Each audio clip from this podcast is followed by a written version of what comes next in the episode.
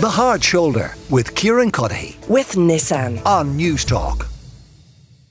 Now, my next guest has more than 80, 80, 80 million books in print worldwide. He is the number one best-selling author of numerous thrillers, including Don't Let Go, Fool Me Once, and the multi-award winning Myron Bolitar series. It gives me great, great pleasure to welcome Harlan Coben to the Hard Shoulder. Harlan, we will get to your latest book.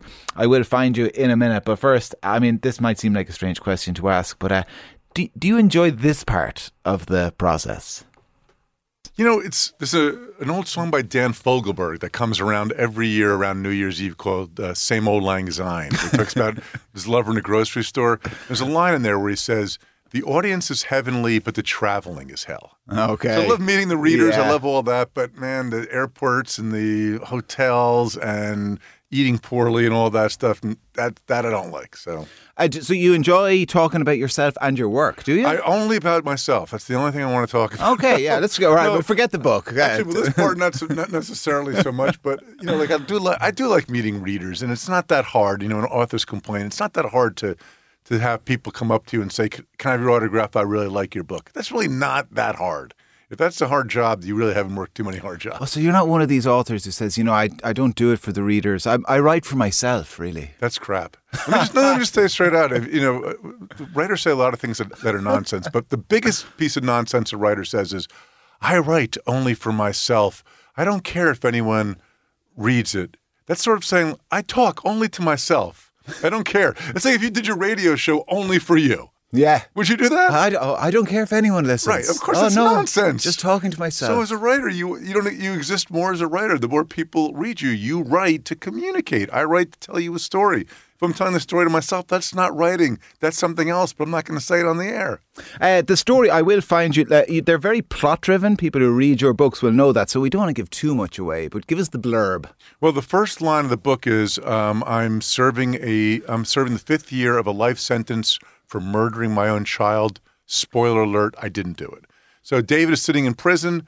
Uh, his sister-in-law visits. She has a photograph, and in the back of the photograph, in the deep background, is a little boy that he's convinced is his son, and his son wasn't murdered. He, he's convinced. So he has to figure out what's really going on here. That's how the story opens. And when you were out on the road, uh, as you are uh, talking about this book, uh, have you already started the next book? yes, I have to. Okay. Yeah. So, Sure. uh, do you, do you, do you sometimes forget a little bit of the last book? I do. I. I've written 35 books, Kieran. So, I mean, I forget. yeah. And I'm, get, I'm not how, getting any how younger, does, dude. How does that book start again? Well, what happens in that one? yeah. And sometimes, then sometimes you, you tour again for the paperback. Now it's another year away. So Oh, yeah. you really start getting lost. So, what is the process? How long do you spend writing compared to the, the, the this part of it? It's a, uh, it takes me about nine months a book. Okay. Uh, compared to childbirth. The best part's the idea, wink, wink, wink. Uh, and, uh, you know, um, and, and some days you feel great, and some days you feel like there's a, a dump truck parked on your bladder. And at the end, you just want the dang thing out. You just got to get the dang thing out. So, um, yeah, I do about one, I do like one book a year, and then I have the mixing in with the TV stuff that I'm, I'm doing. So, And how much are you enjoying that aspect of it? I, I like the TV stuff. Yeah. I mean, now that I've let go a little bit, I, I really, you know, the books I can be a complete dictator, right? I can be in the book. I will find you, right? I'm I'm writer, director, producer. I do sound and lights. I'm key grip. I don't even know what a key grip is, but I'm that. And on set, you know, we're doing we're filming right now. Uh, Fool Me Once in Manchester with uh, Michelle Keegan and uh, Joanna Lumley and. Adil Akhtar, uh, Emmett Scanlan, a, a homeboy here in, in Ireland, and Richard Armitage. And there, it's a it's a fun collaboration. I look at it like I'm captain of a, a World Cup team. I just want all my players. I don't care who scores as long as we win. I want them all to get big contracts when they come mm. back home, and we all celebrate things together. So Well, have, is that that's the point you're at now? Were Yeah. you always at that? Was there a period at the start when when I guess you have to relinquish a bit of control, don't do. you? But because I saw the novel, I think I was always okay with it. And I get that. I think the worst TV adaptations are the ones that stay slavishly devoted to the text. If you watch The Stranger and you read the book, if, if you want, if you read the book The Stranger, then you want to watch the TV series, and you want that TV series to be an exact replica, I'm not your guy. I like to change things. I like to move things around. I don't want to write the same story twice. So um, I that's how I work. So, I, I, have you reached the point? I mean, given the phenomenal success you've had, eighty million plus books out there with your name on the front of them, do, do you do you still bristle when they're criticised? No, I, I, I really don't. And it sounds it sounds highfalutin to say this.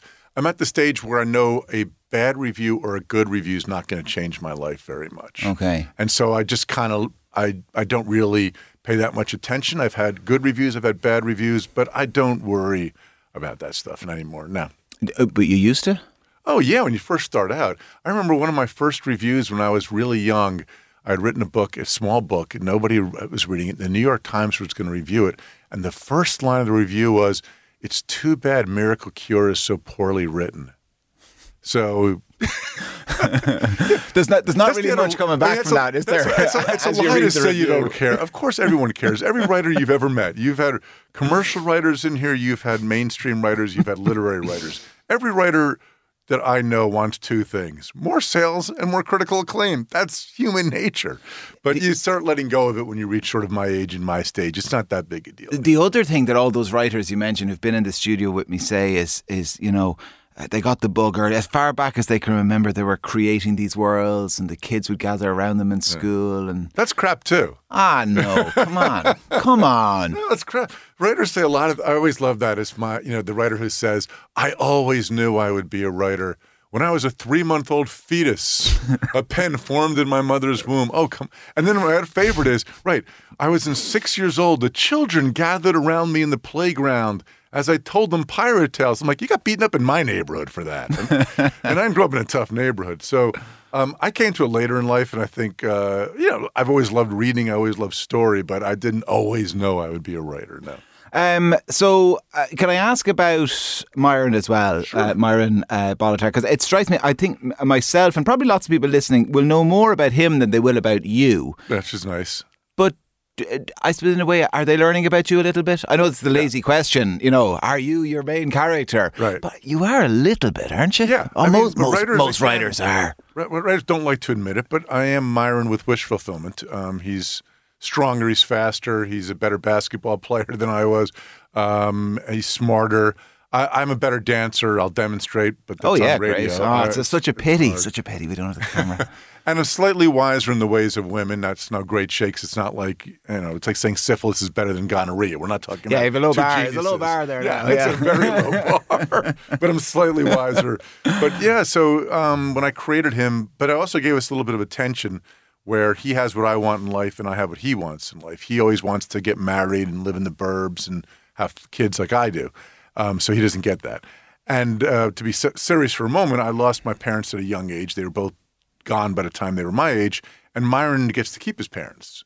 So the relationship that Myron Bolitar has with his parents is what I imagine I would have had my parents survive. And uh, it's actually interesting you mentioned because so many novels in this in this field. I I I don't want to be critical of other writers. I mean, they're, they're all doing something I couldn't do, but.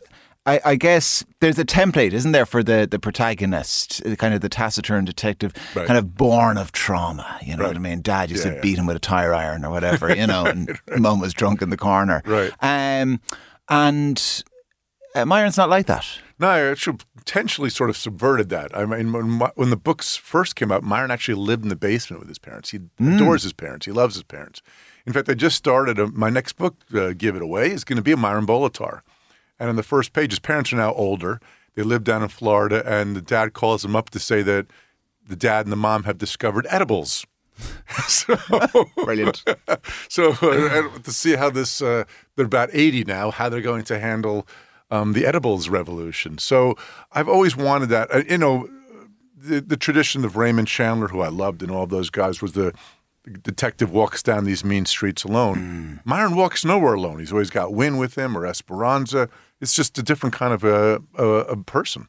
Well, listen, we wish you well with the, the, the next uh, Myron novel. We wish you well as well with I Will Find You and the continued tour and the travelling. You'll have to endure it Yeah. uh, for, for another little while. Champagne Um, problem. What, what are you reading at the moment yourself? Uh, I just finished um, Dennis Lehane's upcoming novel, which is called uh, Small Mercies. It's coming out in April or May. I got an advance copy. And Dennis is a, a friend and one of my favorite writers, so I highly recommend you start looking up that one. All right. For anyone who's their book club pick, coming up. Harlan Coben's I Will Find You, or Dennis Lehane, Small Mercies as well. Harlan, thank you so much, and uh, been a great pleasure talking to you. The Hard Shoulder with Kieran Cuddihy. With Nissan. Weekdays from 4 on News Talk.